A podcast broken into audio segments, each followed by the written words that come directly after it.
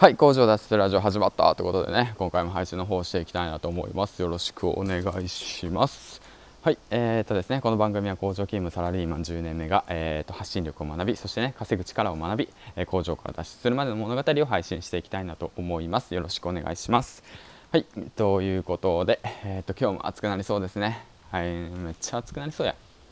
もうあのね昨日の時点でねあのなんか日本が一番暑い場所日本日本が昨日一番暑かった場所がここなんですよね。ここっていうのはま僕の住んでる地域なんですけどもうん。でまあそこに僕は住んでいるわけなんですけどもあ暑いは暑いはもうくっそ暑いっすよ。めちゃめちゃ暑いっすよ。工場も暑いしね。もうほんともう。うんだからもう嫌になっちゃうよね。うんまあだけどまあ慣れちゃえばねまあなんてことないのかなと思いながらね、まあ、まあラジオもそうですよね、まあブログ等もね、勉強も読書も何でもそうですよね、慣れてしまえば、まあなんてことないのかなって思いながらね、まあ毎日コツコツやってるんですけども、にしても暑いわ。暑すぎるわ。みたいな感じでやっております。はい。ということでね、えーと、今回は何話していこうかなと思っていて、まあ、僕自身ねあの工場を脱出するっていうことをね目標として、えー、やっているわけなんですけどもなかなかねなかなかうまくいかないと、うん、なかなかうまくいかない。全然脱出できてねえやんと思いながらね思っているわけなんですけども、うん、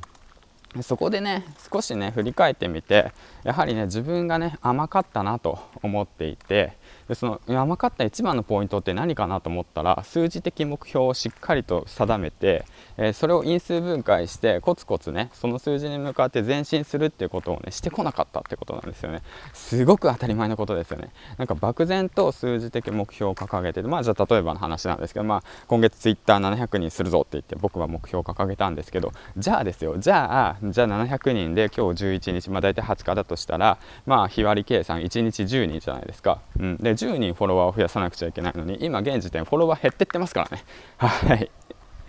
もうそこなんですよそこ、うん、そういったねその大きな目標を掲げるのはいいんですよ、うん、700人って。じゃあそのために1日1日どう動けばいいんですかっていうことをねしっかりと考えなくちゃいけなかったのにもかかわらず、まあ、そういったことをねちょっとおろそかにしてたなと思っていてだからもしねあのリスナーの皆さんでもそういったね大きな目標を掲げてもなかなかねそこに達成できないっていう方はねその大きな数字の目標を1日1日にねその割ってでじゃあ今日は何何人増やせばいいのかなだとか今日は何投稿すればいいのかなっていうことをね考えながら、まあ、コツコツと進めるべきなのかなって思いました、まあ、こそれ自身ね僕にも言えたことだったのでだからまあそうですね。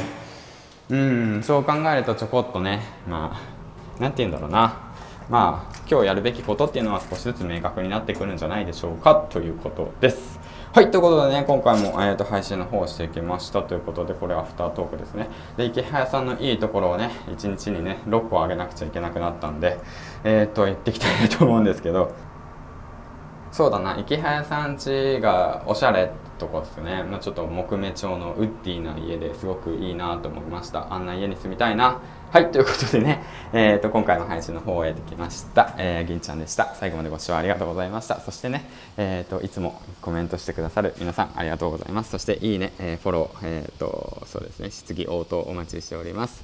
ではではではまた次回の放送でお会いしましょう。銀ちゃんでした。バイバイ。